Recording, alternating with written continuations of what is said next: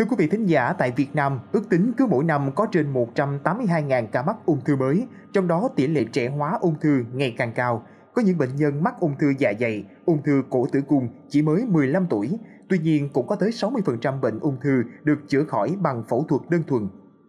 Trong số podcast Sức khỏe của bạn ngày hôm nay, chúng ta sẽ cùng nhau bàn luận về những vấn đề xoay quanh trong việc chẩn đoán và điều trị ung thư hiện nay ở Việt Nam. Mời quý vị và các bạn cùng lắng nghe nhé.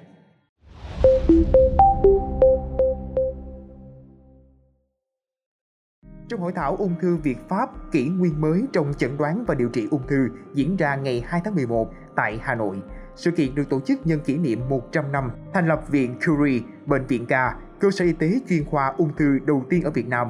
Ông Phạm Văn Bình, Phó Giám đốc Bệnh viện Ca cho hay, ước tính mỗi năm Việt Nam có trên 182.000 ca ung thư mới mắc, 122.000 ca tử vong, 350.000 ca bệnh nhân sống với ung thư. Số ca mắc ung thư ngày càng gia tăng và xu hướng ung thư ngày càng trẻ hóa.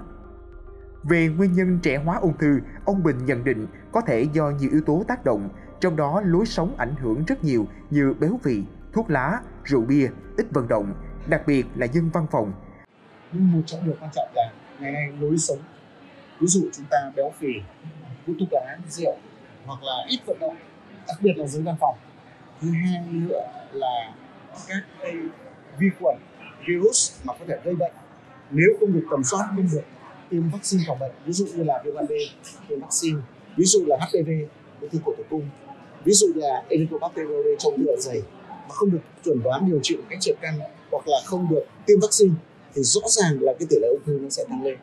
và một trong những cái chuẩn đoán và phát hiện sớm ở các cơ sở cũng giúp cho các bệnh nhân ung thư được chuẩn đoán ở giai đoạn sớm hơn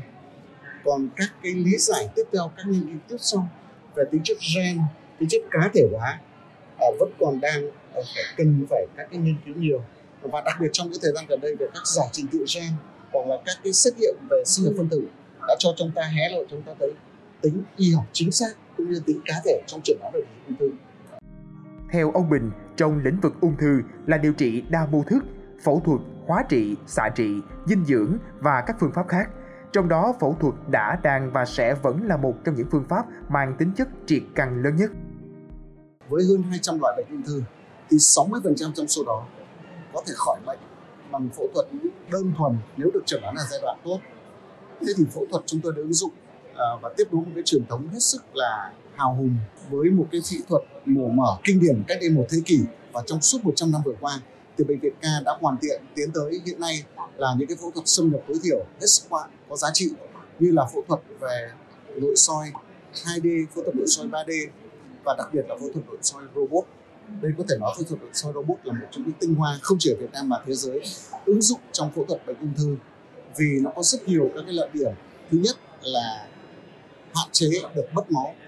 là một cái trường nhìn phẫu thuật 3D giúp cho phẫu thuật viên phẫu tích có thể tinh tế hơn, khả năng nạo phép hạch tốt hơn. Như vậy chúng ta phải cắt triệt để các tế bào ung thư mà trong khi đó vẫn bảo vệ được cái tổ chức và cơ quan lành. Trong lĩnh vực phẫu thuật chúng tôi cũng ứng dụng nhiều các cái tinh hoa khác như là phẫu thuật chỉnh hình, phẫu thuật thẩm mỹ trong bệnh nhân ung thư. Vì chất lượng cuộc sống cũng là một cái khát vọng chính đáng của bệnh nhân ung thư. Tuy nhiên, ông Bình cho biết thêm, để có thể điều trị ung thư chỉ bằng phẫu thuật đơn thuần, điều kiện quan trọng nhất là phải phát hiện bệnh ở giai đoạn sớm. Ở giai đoạn này, việc phẫu thuật sẽ lấy toàn bộ tổn thương ung thư, xử lý triệt để căn nguyên. Còn các phương pháp khác như điều trị hóa xạ trị, nhưng đây là những phương pháp bổ trợ với sự phát triển của các phương pháp điều trị ung thư ngày càng phát triển, tỷ lệ điều trị khỏi, kéo dài sự sống cho bệnh nhân ngày càng cao. Tuy nhiên hiện nay, tỷ lệ bệnh nhân phát hiện bệnh ung thư ở giai đoạn muộn còn cao. Theo ông Bình, giải quyết vấn đề này mang tính chiến lược của quốc gia. Giải quyết vấn đề chuẩn đoán sớm của ung thư là một chiến lược mang tầm quốc gia và chiến lược này được xây dựng trong hệ thống phòng chống bệnh ung thư quốc gia. Một mình bệnh viện ca không thể làm tốt được, một mình một bệnh viện khác ung thư trên toàn quốc không thể làm tốt được, mà phải là cả một hệ thống và một mạng lưới phòng chống ung thư. Đầu tiên là chúng ta phải tuyên truyền cách phòng bệnh tốt, thứ hai là chúng ta phải tuyên truyền cái ý thức sàng lọc khám và phát hiện sớm.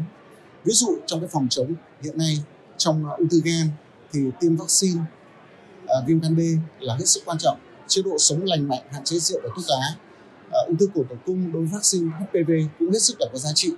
Hoặc là điều trị triệt căn cái vi khuẩn Helicobacter pylori trong ung thư dạ dày là cái điều mà chúng ta cần phải nhắc tới. Đấy là những ví dụ chứng minh cho ông thấy là trong cái phòng bệnh ung thư hết sức là có hiệu quả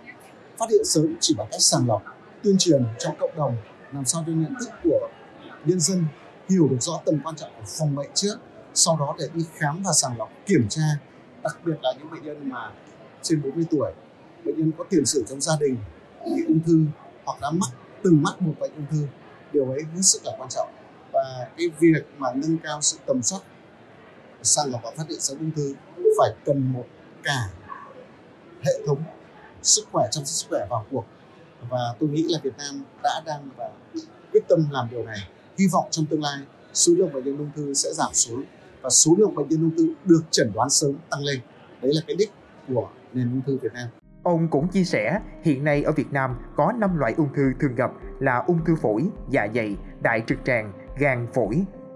Theo ông Bình, theo thống kê hiện nay thì có tới 60% bệnh ung thư được chữa khỏi bằng phẫu thuật đơn thuần. Để làm được điều này, ông Bình khuyến cáo những loại bệnh này chúng ta cần sàng lọc sớm. Việc phát hiện sớm chỉ có thể thực hiện thông qua sàng lọc kiểm tra. Bệnh nhân trên 40 tuổi có tiền sử gia đình mắc ung thư đã từng mắc một loại ung thư là những đối tượng cần tầm soát ung thư sớm một trong những chìa khóa đóng vai trò quan trọng nhất trong điều trị ung thư đó là chẩn đoán giai đoạn sớm giai đoạn sớm tức là giai đoạn khối u còn khu trú tại chỗ giai đoạn sớm là giai đoạn mà chưa có di căn hạch và giai đoạn sớm là giai đoạn mà chưa có cái yếu tố làm cho ung thư đó có thể phát triển lan rộng. Thế khi chúng ta chẩn đoán giai đoạn sớm thì phẫu thuật là có tính chất triệt căn bởi vì lấy được gần như trọn vẹn và toàn bộ cái tổn thương ung thư đó. Và điều ấy là có giá trị nhất trong việc điều trị ung thư. Còn các phương pháp khác như là xạ trị hóa chất ngày càng đóng vai trò quan trọng. Ví dụ như là điều trị tích cực miễn dịch. Nhưng chúng ta phải hiểu đó là các phương pháp bổ trợ. Cái từ bổ trợ nó đã giúp giải thích cho các bạn hiểu một phần nào còn 60% các bệnh nếu chẩn đoán sớm tôi nhắc lại là bằng ngoại khoa có thể triệt căn và 80% trong số các bệnh ung thư cần phải can thiệp ngoại khoa